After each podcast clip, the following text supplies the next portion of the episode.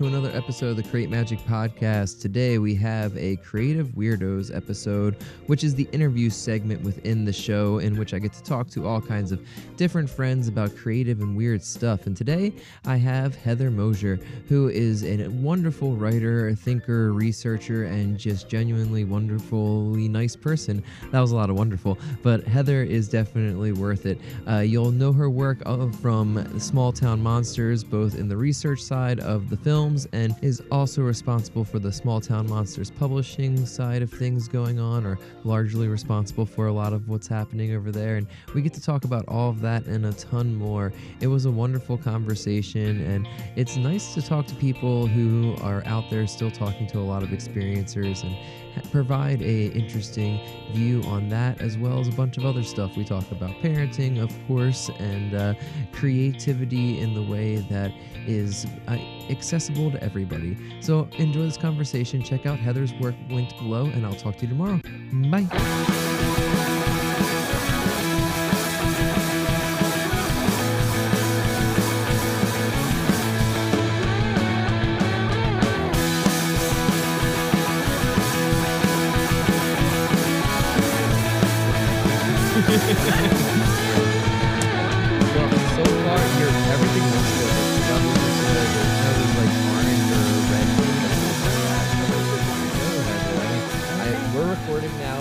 I don't, I don't ever have anywhere to uh, really start with these things in particular. But one thing I figured would make sense to start with is how has life after Monster Fest been?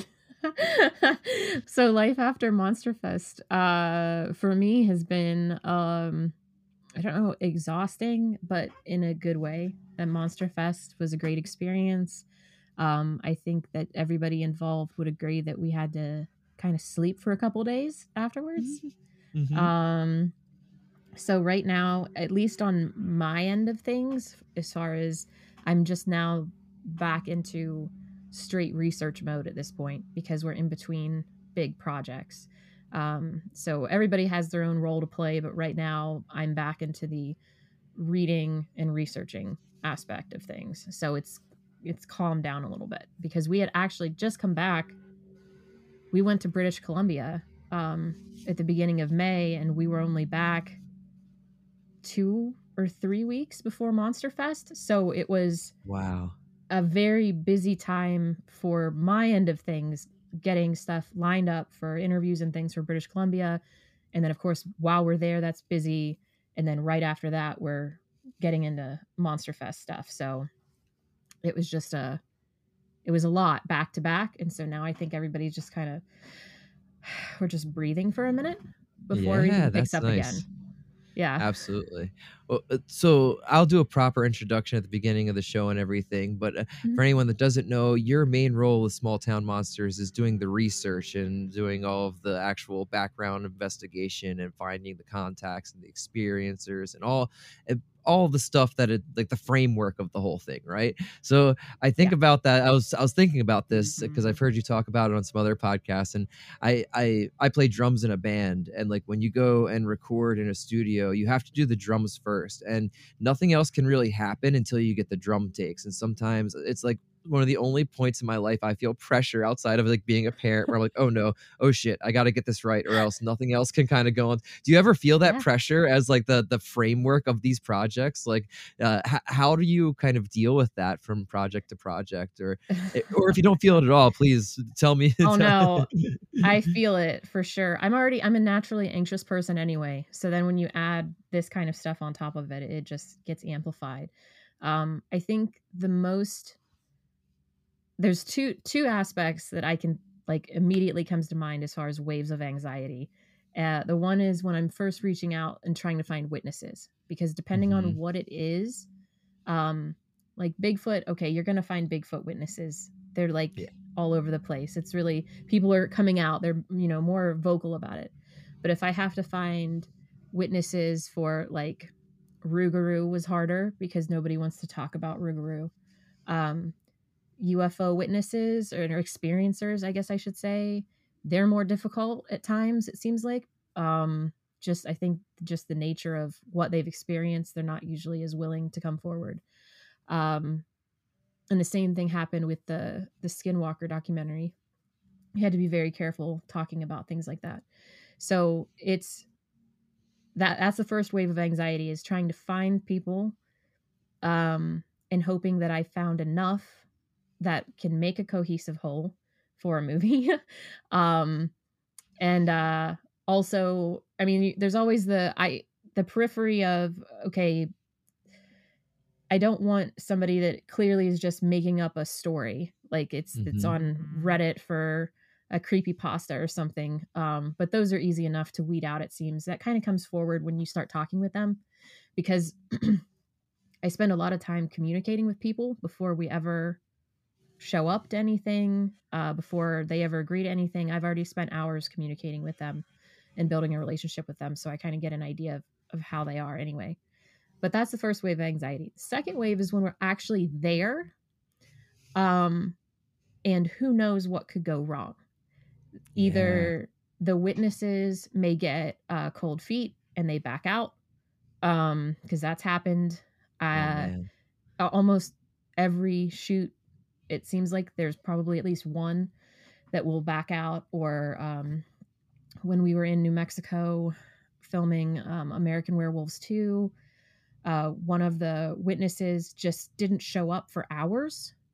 Um and uh, so i'm trying to communicate with him. I'm thinking that he's backing out. It turned out to be there was a whole family situation that he was dealing with.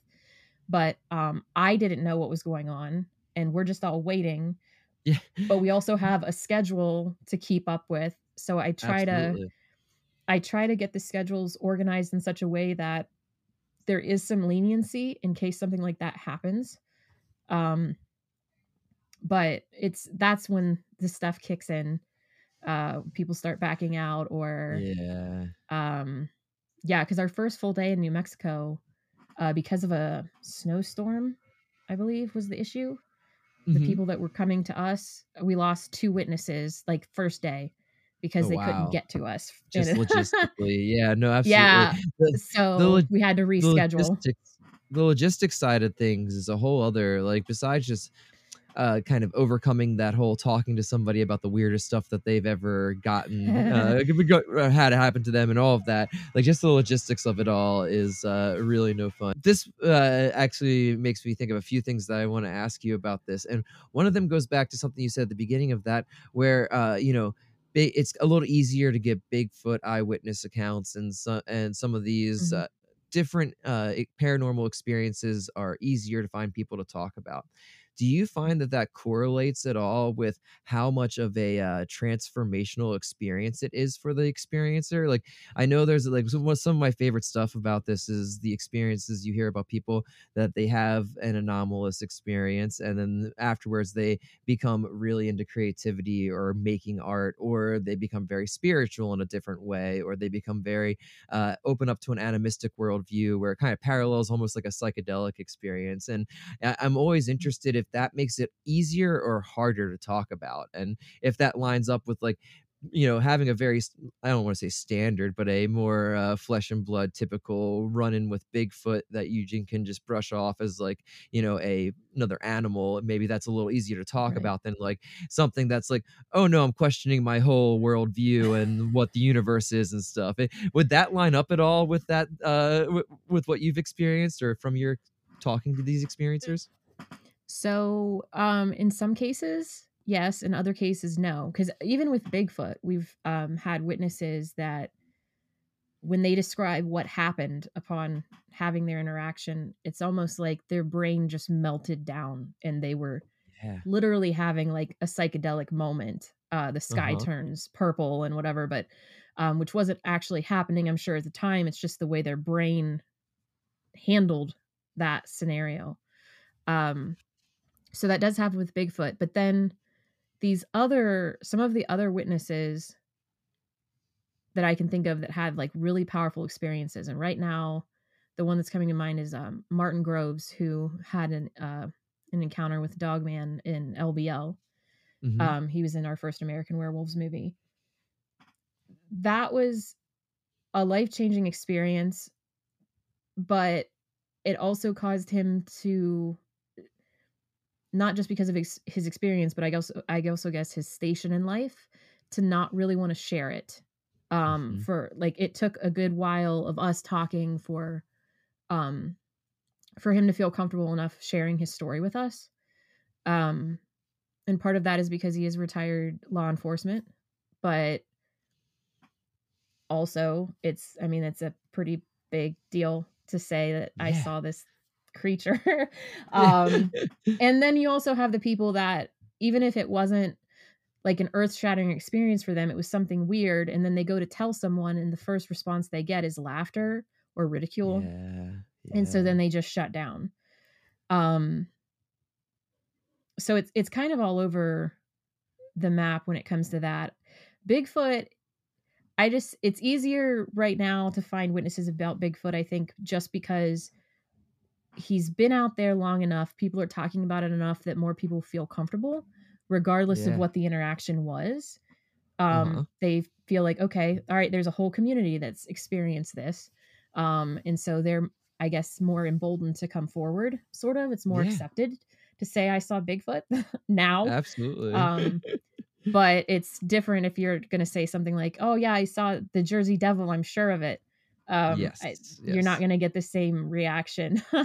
Mhm. um, so I think it has to do with what's what's popular in culture for one at the time. yeah. th- what's that was going to be one of my questions is how much culture plays a, a a role in this and and and where do like folklore characters like you just mentioned the jersey devil and stuff like that like these characters that are more historically based like i i can imagine them being their a whole other segment of uh uh, experience or w- way to find these people or who's having Oh, yeah. modern day new, new Jersey Devil encounters. How, how much have you found that uh, throughout this work? Yeah, so uh with Jersey Devil, we actually went about that one in particular with the mindset of we're just going to talk to historians and researchers and we're Mhm. not going to seek out witnesses. Um so I didn't even have to attempt to try to find witnesses or or anything like that. With something like the Bell Witch, which 1817 to 1821, I mean obviously no one's still alive from that point.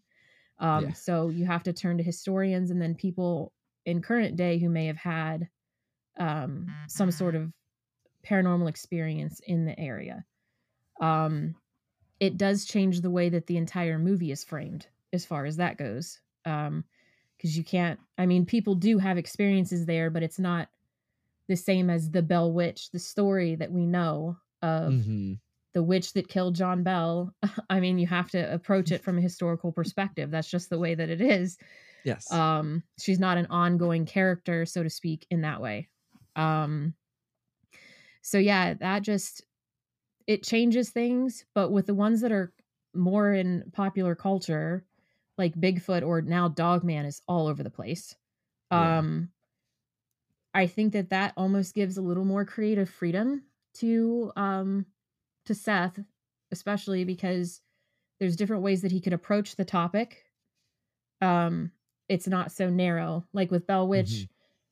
we kind of had to go at it with a historical perspective if you were going to talk about the original tale. Just that's how it had to go.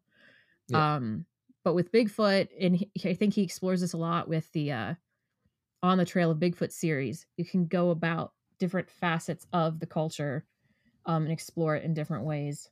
Um, and I just think that popularity alone is what allows that to happen. Yeah, that makes a lot of sense. That makes a lot of sense. So, as far as your involvement, like once you set up all of this and kind of give this framework to these movies and everything, are you involved in the writing process as well? As far as like, you know, breaking down how the movie's going to go from the interviews you set up and everything? Or is that more into the next group of uh, people? Or I've always wondered how that kind of works. Uh, so Rougarou, I was actually I got writing credit on that one because I wrote that. oh, That well, that's as far as, like, awesome. The stuff that um that we hear Lyle Blackburn saying are the Mhm. words that I I wrote. Um, Oh, and then of cool. course So ran it by Seth and everything. Yeah, Yeah. so we scripted the narration and all of that. Um, and the way that that had worked is Seth and I sat down and um came up with like these key things that were popping up in the interviews because we'll approach a movie like Seth and I um might discuss before we go somewhere like a rough idea of what he would like to uh, approach. But more often than not, we may get that topic covered, but the witnesses often something else comes up that we weren't even anticipating, and then that kind Mhm. of shifts the narrative. Um, but the last few things, uh, Seth has been the main one writing it, um, like is the writer. Uh, Jersey Devil, that was Jason that wrote all of that. Um, as far as the acting and stuff goes, the little the scenes Mm-hmm. but um yeah it's it's kind of it's kind of a mixed process i think everybody has a little bit of a piece in in everything um because seth has come to me before movies and he'll explain what he wants to what he's really hoping to get and that sometimes will gear or steer me toward particular witnesses or Yeah. locations like okay so you want to cover this all right so i'm just going to throw out this entire aspect of the story or you know whatever Mhm. the the myth may be and we're going to focus on this because that's what you want it to be um yeah. and we do that so and then it, the rest of it comes into play later as far as the writing and stuff goes um a lot of the writing is definitely seth now if we have a narrator um but some of these ones like american werewolves there is no narration it's just told from the witnesses and the researchers um Absolutely. but yeah there's there are story meetings where it's broken down into like all right this is we're gonna do like act one act two act 3 Mhm. that's that's definitely happened before yeah That's cool. Do you prefer the writing side of things? Like I know you write outside of small town monsters and is that Mhm. is that something that you prefer like if you could do any of it like would you prefer to do the writing the research is it all one to you? Um so i definitely prefer to do the research and talking to witnesses although the initial the initial reaching out to witnesses if it's online that's fine but if my first contact has to be through phone i have to like brace myself just because i don't like to be on the phone. Um but i prefer the interaction with the witnesses and the research that leads up to it. I absolutely do love writing um and i would have no issue helping with writing on anything that we needed help with um as long as i knew that that was like if if we could sit down and like with Rougarou, what Seth and I did was we sat and came up with like different acts and how we wanted to do that and it was just this loose framework and then I would just write Mhm. um that i can do that i feel extremely comfortable doing which is why i like doing the the short stories that i've been submitting and things. If i have a prompt that speaks to me then i can do that um That- but if i don't have guidelines that's where it's a little more difficult for me. I have to make up my own guidelines No, absolutely. I'm I work uh, very similarly creatively. Like I have always worked in a very I give myself boundaries and like I don't I don't hold myself to them all the time, but a lot of the times I'll be like, all right, four colors, you're not using more than four colors. That's what you get. or I'll give Right. myself very stringent, like this is being done by Friday. No, no, no getting out and things like that. Because if not, then it'll take forever and I'll just keep playing Yep. and whatnot. And I, I think there's uh there's definitely something about like finding a finding a mix of having that kind of structure and breaking the structure especially when talking about creative stuff like it's a the good Mhm. stuff comes from that mix like having enough structure to show up and do the thing every day but being aware that you also get a lot out of breaking that structure and like getting you know those Mhm. creative kind of novelty injections and whatnot did you Yeah. grow up loving stories like were you a big what got you into weird stuff like was it was it through what, what, just in general. So um i've always liked the weird stuff. Um like I, I obviously i mean i grew up with unsolved mysteries. So as far as like the really weird um Mhm. scary stuff uh, unsolved mysteries was terrifying. Um scary stories to tell in the dark. The stories themselves weren't terrifying but the art was. Oh yeah. Oh, yeah. um but it was this like morbid curiosity with things. Um i also always like the fantastical things like my favorite movie from childhood was um labyrinth I would still watch it. I've got it all memorized, or you know, like Lord of the Rings, things like that. That's yep. all right where I am. Um, and the worlds aren't that far apart between the weird yeah. and the fantastic, the fantasy stuff. So, um, it was it was a lot of that. That's just always been in me, I guess. Mm-hmm. Um, and then of course, as I got older, then I remember um, Ghost Adventures came out. Was it Ghost Adventures? The Taps team that like the gotcha. first yeah uh, the first so like, maybe not ghost advent ghost hunters show. yeah yeah that, yeah so not the zak bagans one because that was like a little bit later but the first one with the like the plumbers i think mm-hmm. the taps dudes yes yes um seeing that that was an option or mtv's fear i remember that show um wow i haven't thought about that one in a long time that's funny. Yeah like all of that just kept it in my my brain i guess. Bits and pieces have just always been there um until i ended up where i am now um which was more seeking it out as an adult at that point like okay um now that i'm an adult and i can make more choices i guess uh this mm-hmm. is what i'm choosing to do. Yeah yeah no absolutely.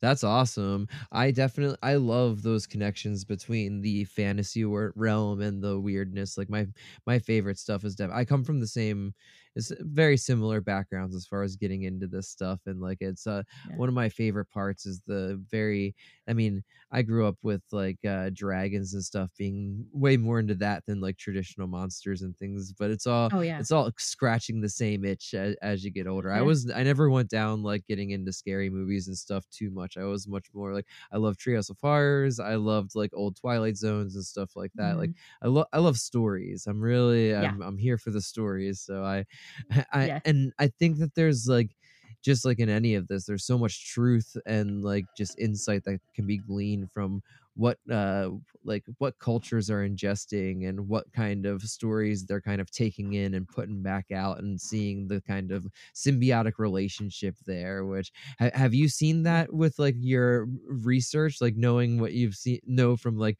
your uh, enjoyment of fiction? Like do you see those influences when you're getting into researching some of these topics yeah, I think um especially when I get a chance to go into like a really deep dive, you can see uh all of the influences from from different cultures, different time periods, um and how all of that is meshed together to create what we have now. Um and that in itself I think is a really interesting exercise to see what aspects have stayed with us like we've chosen as humans to remember this aspect of the story. Yeah. Um and i'll just because it's the one that i did like super extensive research on um and was the deepest involved in it would be like rougarou um when when looking at the writing up the different sections you could see the influence of so many different cultures.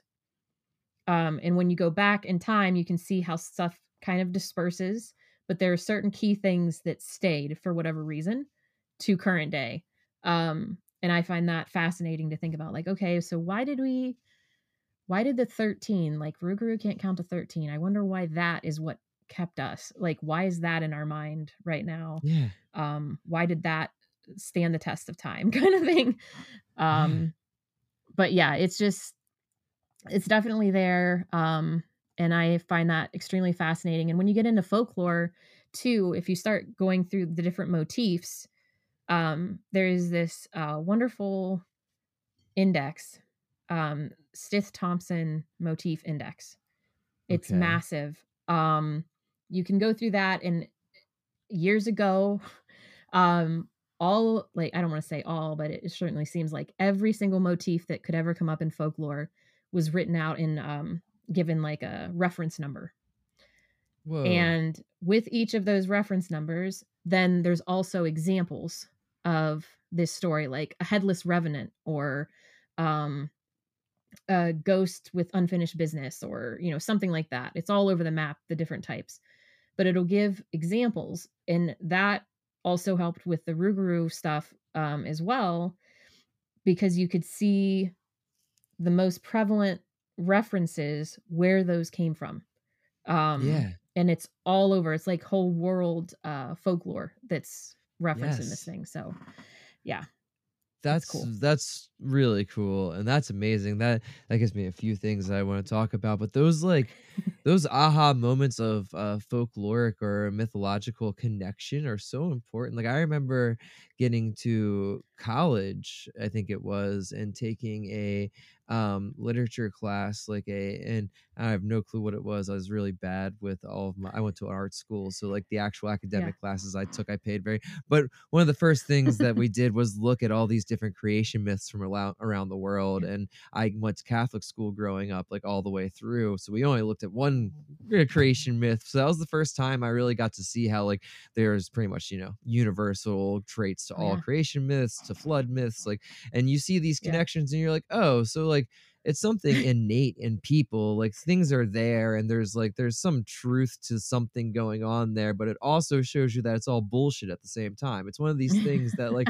gives you this Yeah. this paradoxical interaction that like is really important i think for young people to have to to have this Mhm. reference point of like oh this thing that i've kind of been like brought up on for the last however many years is accurate and probably more right because this new knowledge that i took in but it's also less accurate at the same time and probably like Right. it's it's uh, I, I might not be articulating this correctly but i feel like there's uh these connection points allow for different ways to interact with information that we've had for a long time or even like intuitive information that we feel that is like like you brought up the number 13 what do, so what was like the the connection point with the number 13 because that seems like one of those numbers that there's a Yeah. lot of like um intuitive feelings about in a lot of different cultures a lot of Mhm. different esoteric systems a lot of different like things that are way above my pay grade as far as uh, knowing about them yeah yeah so normally we think of like in today today's society if you say the number 13 it's got connotations of like bad luck right Mhm. um so but with the rougarou the idea is that he does not have the ability to count past the number 12 so in order to remain safe if the Rougarou is around you put out like 13 coins or something that equals 13 and then he is forced to sit and count and he'll get to 12 and he can't get to that 13 so he has to start over again. And it's the same thing that you've I've heard from other um other creatures whether it's grains of rice you just toss grains of rice in the air and then the witch has to count them all or whatever um it's this idea that that's a paralyzing thing for whatever reason. Why the number 13 i'm not sure um I mean, the 12 apostles are the first thing like usually when you hear like religious context of the number 13 a lot of the times it's because of either the forgotten apostle or because of like the right, I mean, it, essentially, it represents the thing outside of the good group. The and or some Right. people say that's Jesus, like that. The thirteenth apostle was Jesus, or or uh, as many better, smarter people than I, the, the only true Christian was the thirteenth apostle, who was Jesus, who was you know. So Mhm. I, I that that number i- is it, it. I don't. I don't know much about it, but I imagine there's a lot of that type of Christian influence in that story, or like that type, like as far Mhm. as that melting pot of cultures that you spoke of. I'd imagine that's in there somewhere. yeah. But Oh, the yeah. number 12 also pops up in a bu- 12 and 13 like the dichotomy between those numbers pops up in a bunch of different stuff that's really interesting and i love Mhm.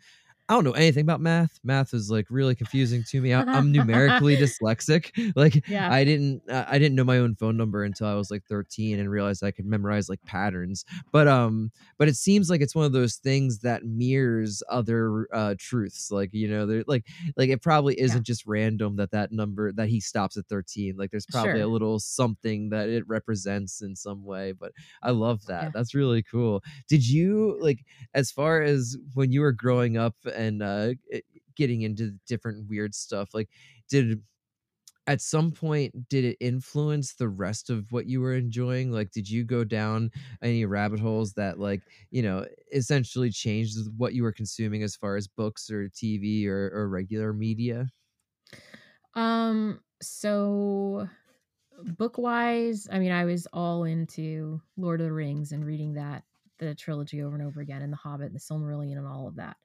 Um, which that alone takes up a good chunk of time. um, but uh, yeah, eh, when it comes to something like TV, I was, I, I mean, specifically remember I would have been a sophomore in high school, I believe.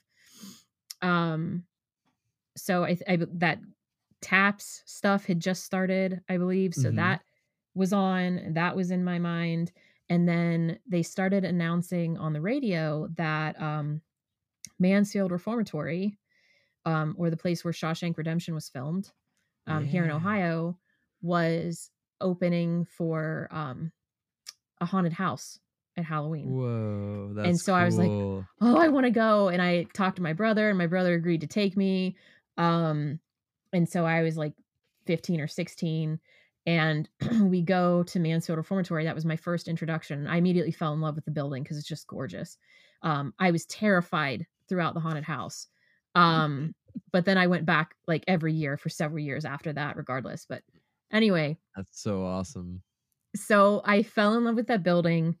Um, and that night, uh, when I got home, my parents were like, okay, so there's this uh, special that was on, I feel like it was ABC Family or something, one of the family uh, channels. They're like, there's a special that we recorded because you could do like a DVR type situation. We think you might like it. It's um somebody named Criss Angel. and it was like the mindfreak thing uh like his his very first special when he had the long long hair before he had the the it's too thick of makeup and all this stuff and uh it just was a resurgence of things that I always loved when I was little because I remember watching David Copperfield but I hadn't thought of magic since then I but Mhm. it the way it all aligned that night was you know the ghost hunter thing was a was okay that can maybe someday I can do that it wasn't it still wasn't super popular yet to go and Yeah. hang out in abandoned buildings but the idea that it's a possibility um and then actually going to Mansfield and then getting home and then Criss Angel is this like this magician is here now because there That's hadn't been there was like a drop off in magic that I, at least in my life, it was huge when I was little. We had Mhm. David Copperfield, um, and uh, well, David Blaine was around too. But then we had that masked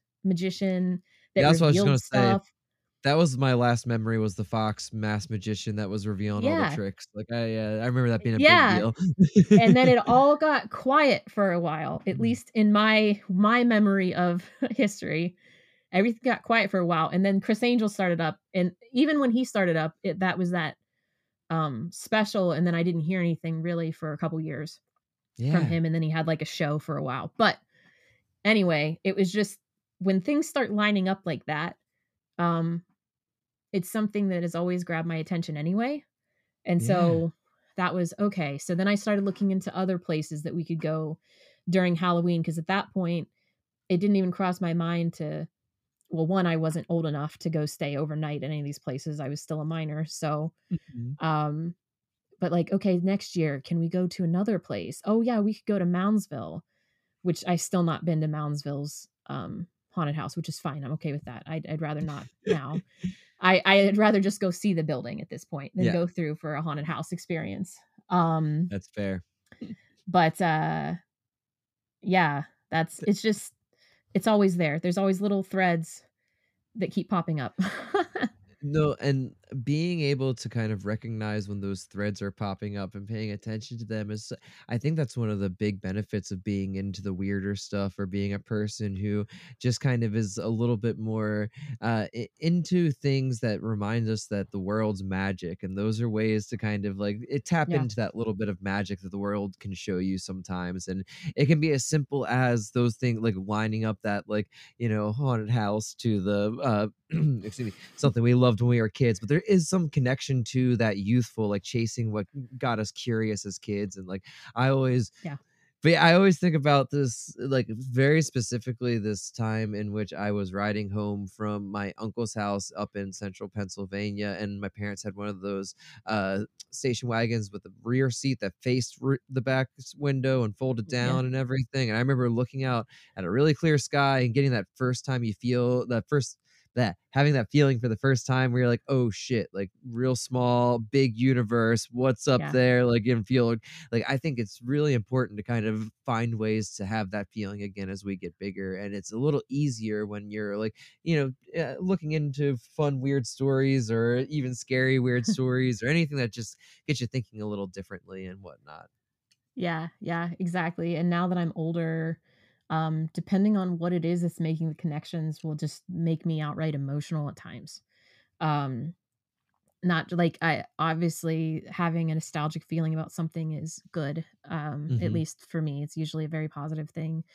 Um, but then throughout the work that I've done, every once in a while we'll come across like a witness or a researcher um, that when they start explaining things that they've experienced, and even though it wasn't my experience like that, it was similar or something that I can deeply relate to, it will just make me emotional. Like, okay, so I actually do have a connection with somebody who lives on the other side of the country um, that I've never met because we had a similar experience, um, even on a what may look like a superficial level. But the, I mean, there's that deep movement that you feel, and um, that I love that when that kind of thing happens. I'm like, okay, Yeah. I I like you, I trust you, um, like you're, I don't know, it's it's a good thing. It's a good thing. There There's something really nice about this stuff that makes you realize we're all connected in a certain way. There's a human aspect to it all that, like, I know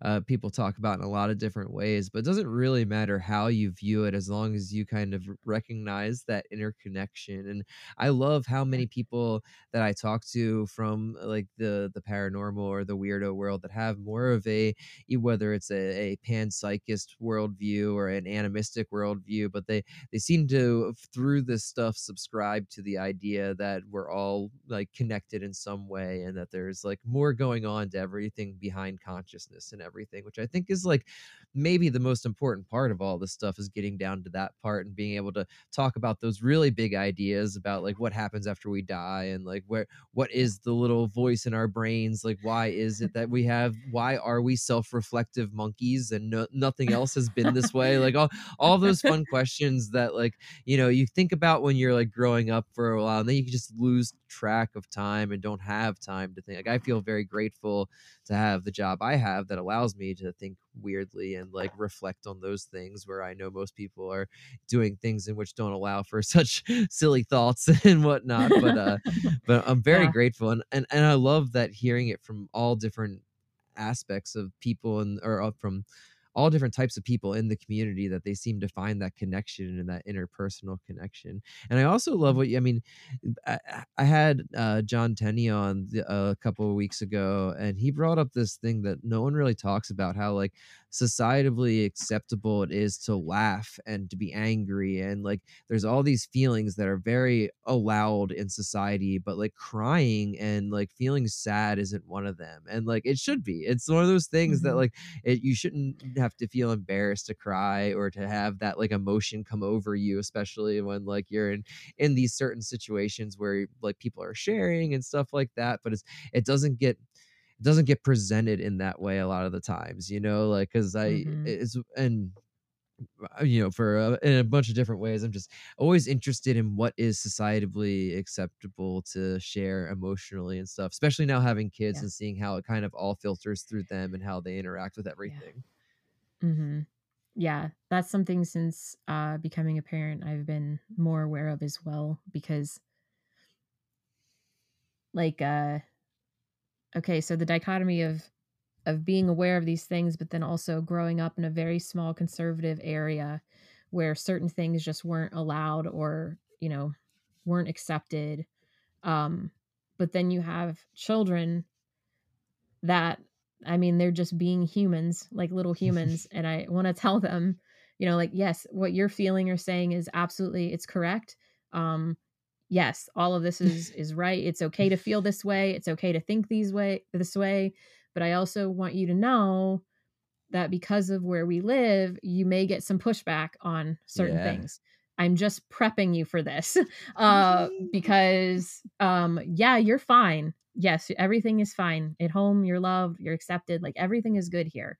Um once you leave this house and you go down the street or whatever, you know like uh just know because of where we are, things might not be as accepting, but that doesn't mean that's the way the world is either. Because once hmm you leave this little area and you get into a bigger area, you know, a bigger city or you go to college or anything like that, it it'll come right back around to like you'll find your people. Um yes so and that's something that has become very apparent since coming into this community as well is finding those people that are my people. Yeah, um yeah. one way or another it just seems to line up and happen that way um and i know like our friend Vuk has Mm-hmm. been um instrumental with certain relationships that i found like introduced me to people that otherwise i hadn't talked i wouldn't have talked to um Absolutely. and the same with jordan like hmm and and i'm finding like oh okay so that is that's one of my people like i've heard the name but i've not spoken to them before uh but the little things that i've heard they're like you know i think that you guys would really get along. You could have some really good conversations. Um and then I, I look into it more i'm like oh yep. Yeah you're right. Um but it's it's just because of the way everything lines up that Yeah. um it all comes together and i think there's also something to be said about the timing of things. Um because five years ago i probably wouldn't have been ready for some of the conversations and the people that i've met but i am now so um it happens for a reason i guess Yeah, I'm I'm with you on that. Absolutely. No, and I I couldn't agree more with everything you just said from the kids stuff all the way through to the connections that I mean, it's funny because I was just I've been busier than ever uh both personally and professionally and like Mhm. I do the podcast now, which is a whole other level. I've been like so I was sitting down with Allie and we're like, where can we carve out time? Where and like the podcast doesn't make money or do anything really as Right. far as like promoting my actual professional life, but Mhm. giving me the opportunity to make these connections and exactly what Yeah. you just spoke of with Jordan and Vuk, it's worth uh, all of that and more. So like it's not it's worth keeping the time and like even the daily episodes that I do that like are like the least listened to, the least what you would see. Like it would be the first thing if a financial planner or somebody with like some actual like bit like they'd be like, no, you stop doing this. This is a waste of time. But I get i i get so I get so much like side benefits from it from just sitting down Yeah. and thinking about what I just drew and rambling into a microphone to myself. It's like it's like just talking to nobody for 5 minutes and it feels great. And like even if only Mhm. like, you know, uh, 40 people listen to it, then like fine, that's cool. I don't care. Like even if Yeah. nobody listens to it, like it's it's worth it for those Yeah. side benefits, right? But like Mhm. being able and like that gets the the gets kind of back to what you were saying about the kids like i think about this all the time with my my little dude who just graduated for or i guess graduated just finished kindergarten i want to Yeah. tell him every day like this all matters a lot and it doesn't matter at all like everything you're Yeah. going through right now it's very important and it seems even more important right now but trust me like it doesn't matter kindergarten i don't i couldn't tell you what happened in kindergarten like it's gone like Mm-hmm. Yeah. it's just not a thing that is going to and like i know it's very important for developmental things and for him to learn the right things and to keep the brain growing and all like all of those Mhm. things very important but also just it's it's that like that that lesson in paradox that i think parenting has become like more than anything like i i've talked a lot about on this Mhm. podcast about how i got back into the paranormal when i was about to become a parent and i didn't really know why i always say it's because i started thinking about like death and like started getting into ram dass and that led me back to the paranormal but i think more than anything there was something that was guiding me speaking of like you know something making a plan and setting the way Mhm. and then there was something guiding me and being like hey you need to get used to living in paradox here's some examples of like some paradoxical diet like the, here's how we get you you know we're, we're going for soft disclosure here we're going to get you used to this by like getting Yeah. you back into the stuff you grew up on loving and like these stories of these thing anomalous encounters and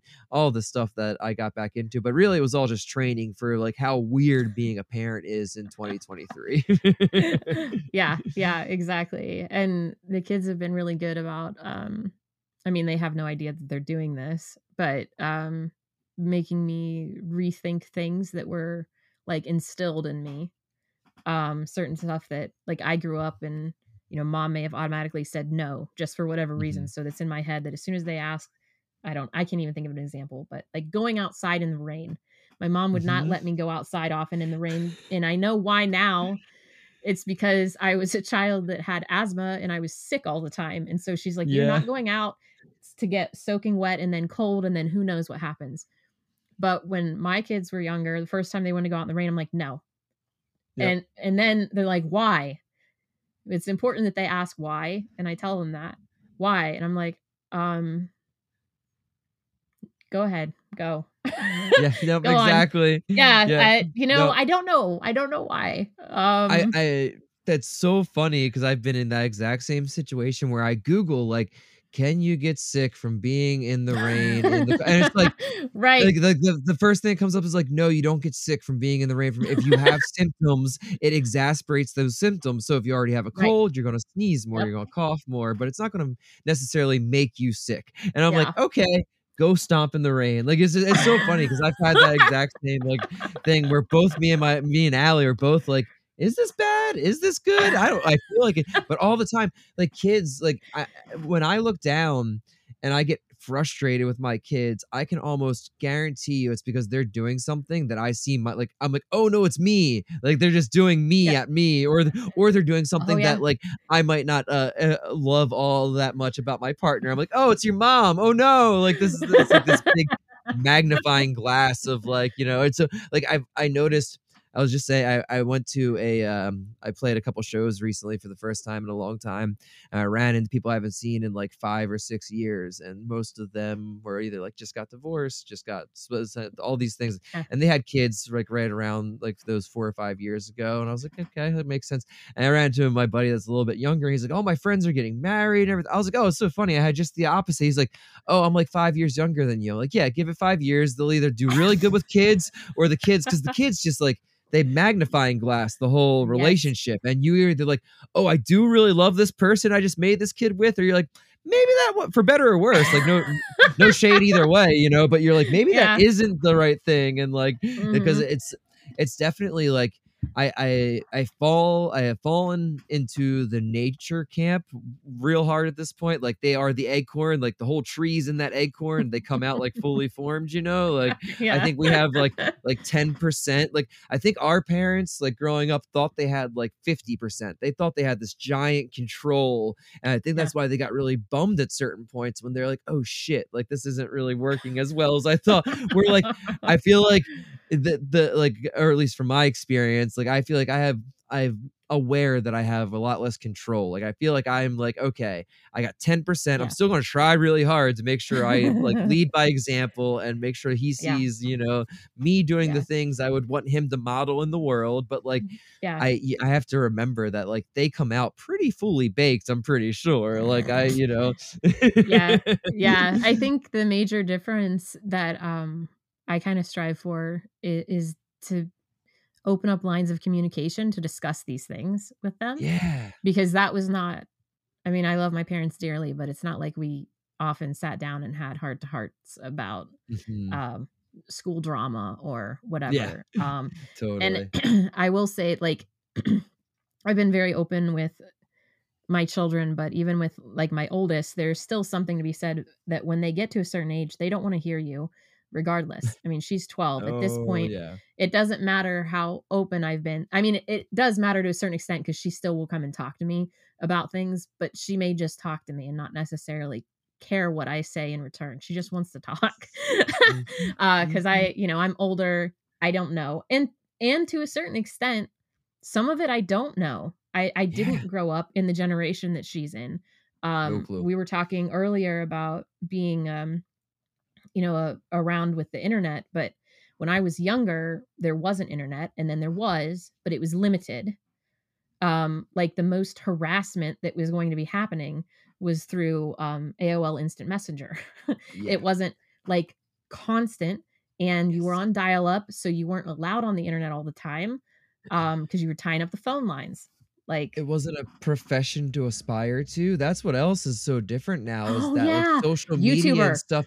YouTuber, all this like you ask like 80% of the kids over six right now, I feel like they tell you they want to be a YouTuber. So like yeah my they- son and, does and yeah, no, absolutely. Like and you can't the monetary stuff makes it even more confusing and even more of this like weird, I don't know, like AOL, like when I was like growing up with AIM Messenger and those like Yeah. chat rooms and stuff, I never Yeah. once thought about the internet as a way to earn money, right? Like I never thought that Mhm. was like like that Right. would be as crazy as me telling my parents I want to draw comic books when I grow up. They'd be like, "What you talking about?"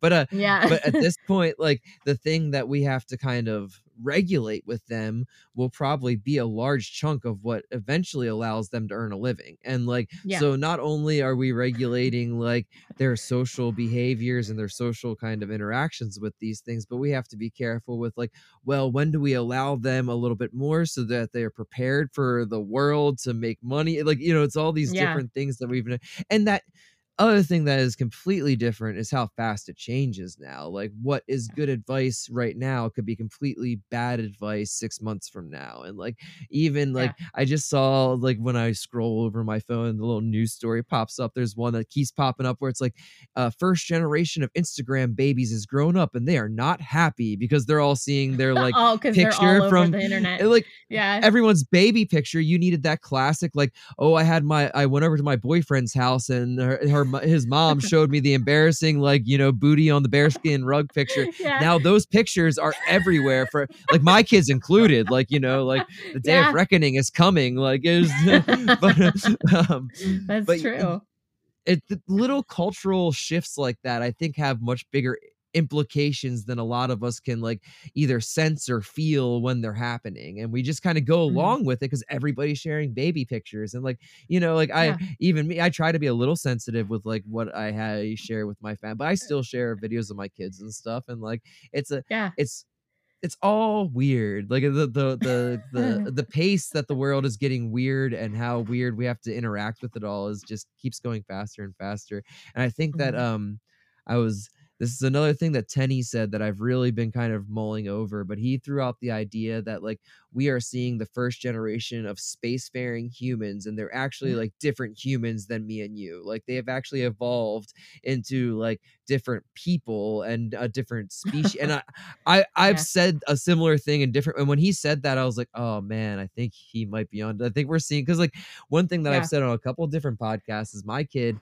he has uh art speech articulation problems and like Mhm. I don't remember much about kindergarten, but what I do remember is kids being mean to me and I was very worried about kids being mean to my Yeah. kid, but I have found through just in this very small cir- circumstance that the kids are way nicer than I remember. And like in Mhm. general, it seems like kids are more empathetic and a little bit more like they feel a little more. And like I'm sure they're still Yeah. jerks and there's still like Oh, plenty yeah. of issues in those ways. But like in general, I'm seeing the shift for for emotional growth in a certain way that I had never seen or remember experiencing when I was young, which I think might tie into all of that. And like I like the way he Mhm. put it that we're just seeing some spacefaring uh, you know, new new evolution of humans coming up here. yeah, absolutely. Absolutely. So well, I we've been talking for almost an hour here, and I don't want to keep you too long. And I did, I, I didn't, I never know where these are gonna go, but I should always know when I'm talking to other parents, we're gonna get on the topic of kids and stuff like that. But one thing I did want to ask you that kind, this is like almost a smooth segue, right? You you're really involved in the publishing arm of Small Town Monsters, right? And Mhm. you all have been, you just put out the your first one of your first releases was a kids book, right? Like yeah, that's something yeah. that I am super into. I've been making my own kids books and like really I loved it and I thought it was like was that something that you did intentionally? Were you like we want to start with a kids book or did it just kind of line up that way? Um, I was interested to know the story of that. it really just lined up that way. What happened was uh Michael Strayer, I call him Mikey, and uh Bally Raven um Mhm. approached us with I mean, it was done. Yeah. Um so like we hear that you guys are gonna start a publishing company, maybe. What do you think about this? And it was adorable. Um so we're like, okay, yeah, let's do that. Um and so it was a good um a good introduction to the publishing world. It's a whole other ball game than once we started publishing like Hallenbeck's book and now Aaron Deese's book. Um, Yeah. completely different animal, but um, yeah, I think the timing was just perfect. Also, the way that it timed, we had it out in time for Cryptid Bash. Um, so it was there for Mikey. Like, it, I mean, and That's Kristen, they were both there. Um, and that was just a, a happenstance that the timing of starting the publishing company and then getting all that ready, we were able to make that happen before Cryptid Bash. So, yeah. That's awesome. So do you uh, are is the publishing company something that you're looking to do more of? Like, do you like that side of the of what you're doing with Small Town, or is it something that you're just like, I'll help out, do this more, or is this some like a passion project? Like, is it? so, I, I just know from like the little bit of self publishing I've done, like it's a whole thing. oh yeah, it most certainly is. So, um, essentially, it's it's a whole other animal, but uh so my job so far with the publishing has been um to obviously keep in touch with the authors but like when aaron so the way that the texas dogman triangle book worked was aaron sent like a rough draft to me um and i started to go through it and i would give him notes on things before i'd even get into um like heavy editing it'd be Mhm. notes since i'm a researcher there'd be parts where i'm like oh well, do you want to get a hold of this person? Like he'd reference a letter from Fate magazine or something uh, that he read. It was a Fate magazine from like the 70s or something. And I'm like, well, do you want us to reprint that? Like, let me get a hold of Fate magazine and just things that he hadn't done yet. It's still, I, but it just adds a little bit more depth to it. Um, or he was talking about a there was a reddit user that he'd referenced their reddit post and i'm like well do you want to talk to them um so i tracked that guy down um and then they were able to to communicate more and then he was able to add more stuff to the book um and then the heavy editing comes in um after everything's kind of put together and um i told aaron the first round of edits i said please do not feel like this is me um beating down on you or anything. They weren't edits to the content. It would just be Mhm. edits like, you know, we need to some some sentences have one space after them, others have two. Like we have to have this uniform. And then Totally. yeah, and then um also I think every writer has this where you find a word that you really like and you end up using it five times in a page. Uh Oh, yeah. it, it you don't catch it as somebody else catches it and then you're like, "Ah, dang." Uh stuff like that. Um That's huge. and then formatting the book as well. That's the part that I detest is the formatting. oh yeah, it's Uh, the least favorite part of everything. yeah. Uh, but the rest of it's great. Um, and I love doing that, and we're gonna continue to publish books. But um, the formatting, man, that Do you? that makes you me just want to throw my computer. Have you ventured into?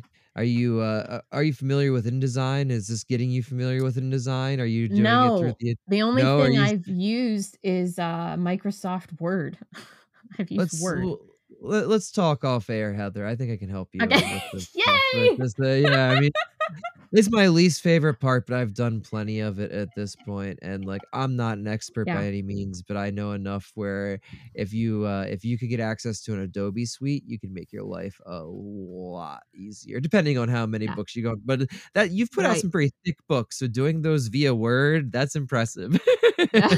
well that's Um, all that i but- knew and that's kind of like when we started this um it was okay you know here's our we have our crew we're wanting Yep, to start a Let's publishing make it company, happen. figure it out kind of thing um I love that's all that, that i knew so Yeah. um, no, that's that yeah. that's the best way stuff happens because I still and it's so funny, I still do things so backwards and even like I now talk to more professional artists than ever and like if I showed them my design files or how I they would laugh at me. They'd be like, "Why would you ever do it like this?" I'm like, "Because it's how I figured it out cuz I don't I mean, a lot of this Right. stuff and what's really funny, I was just talking to somebody about this the other day, is that especially with like Adobe and stuff, you just don't have to go to school for it anymore. Like one, Mhm. if you grew up with computers even as much as we did and are somewhat fluent with how any program works, you can like it's pretty intuitive now. Like you know, it's not Yeah. like the the barrier of entry is a lot lower. And two, the amount of like ed like uh YouTube videos and stuff like that just makes it so that you can you can quickly watch a tutorial on anything you're trying to figure out. But uh Mhm. but yeah, that side of things, like I love I'm a book nerd. I love like fancy design books and I love I love books that have like the uh the shiny like spot varnishes and like Uh-huh. silver, you know, all that like I love those things, but like the amount of work it takes to get those accomplished at a printer is something I am not a huge fan of because it's definitely this I, I like making the stuff like putting it all Yeah. together it's the it's it's tough it's tough um There's that reminds me, like, so for Aaron's, because I've got the like a Oh, it looks pretty. The thing of his hardcover art- there. Yeah, but like Aaron had this watermark. I can't. It's a little Texas oh, yeah, thing. totally. That's awesome. and I love it. I saw it on the initial draft, but then once I moved stuff to Word, it was gone. And over a process of months, I had forgotten that it even existed. Um and then when I was trying to do all the formatting, all of a sudden it pops back up, but it was like way like in a very bad place. So then trying to figure out how to move the watermark and then also how to do like uh Roman numerals for the front matter Mhm. versus page numbers for the rest and section breaks and all this other stuff. This is Uh, why YouTube is helpful. Yeah yeah no absolutely the the thing that's nice about like InDesign is all of those things are built into the t- like you set that all up Ah. in the beginning and then it's all saved page to page and it just Oh, you can nice. say so like and after you've built something like the texas dog man you could save that as a template so if he does this texas dog man too you can just plop and then it just plops and then it all Oh, just that's is smart yeah we'll, we'll talk i'll get i'll get you some Yeah. uh, uh, i'll i'll help you i just uh i you can ask mikey about how we just did the uh moth i helped them format the moth boys uh what's called The- yeah.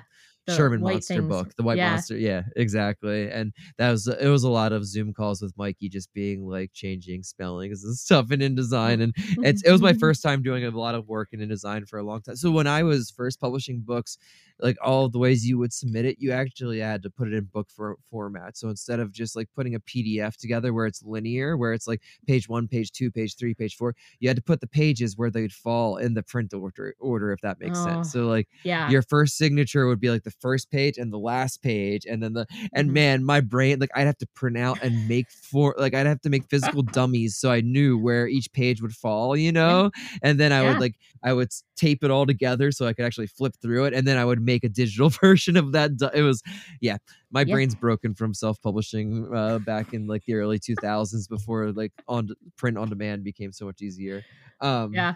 but that's awesome. Are you uh, are you planning on doing a lot more with the publishing arm of things? Um, so that yes, we are gonna continue to to put books out there. As far as like how many a year, um, that's something that we still haven't decided on fully. Um because we kind of we're testing things out as we go since hmm we just started this. So we had the children's yeah. book, we had um Hallenbeck's book, and then when we got to Aaron's, it there was the idea of can we tie this in with a documentary? Um, which is working out really well. But is that the way that all the books need to work out? I don't know. Um, is that even feasible? Like I Yeah. um well, uh, if you look at how like other publishers work, you have your hits that that support. Like I held up this uh, Daniel Clowes book from Fantagraphics.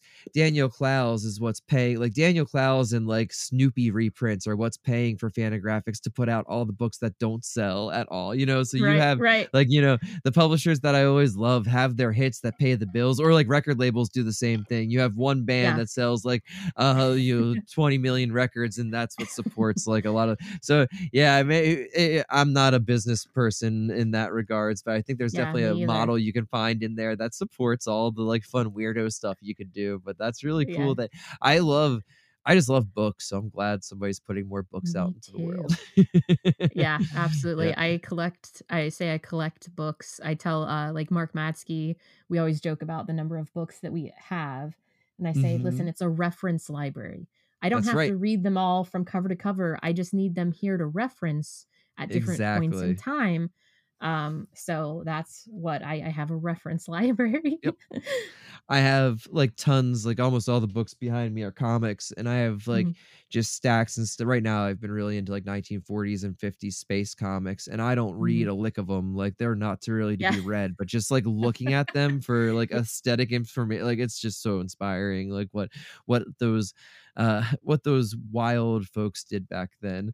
Um, same and like even with the kids, it's the one thing like we're not we try to set limits as far as what we buy as treats, but books are the one thing where it's like, no, we'll always like eh, we don't. yeah You want an extra book, we'll get you an extra book. Like we're Yeah. or like you want an extra trip to the library, all right, we'll go out to the library. Like it's definitely one of those things we sure. we probably splurge more than we should on, but I I love kids books Same. and just we have Absolutely.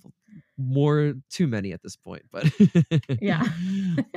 awesome. Well, look, Heather, I don't want to keep you too long. This was a wonderful conversation, and I feel like it was like all over the place and super fun. Like I, I had, I don't normally have a plan for these things, and I wrote down like four different things that we talked about, pretty much all of them. So I'll call that a success. awesome. No, I had um, a lot of fun. Totally, we'll do it again for sure. Yes. I I want to. I've said this through the last couple podcasts I've done, but I want to start doing some more roundtables. And I feel like you'd be a super fun person to have on with some other friends and talk about. Yeah. Like I'm not good at being like, let's talk about the specific topic for this episode, but I feel like that I have enough friends that are way smarter than I am at this point that I could do some of those. That would be really fun. Um, yeah. But yeah, to, to wrap up, tell people where to find you, what you have, what you'd like to promote, or uh, anything you have going on.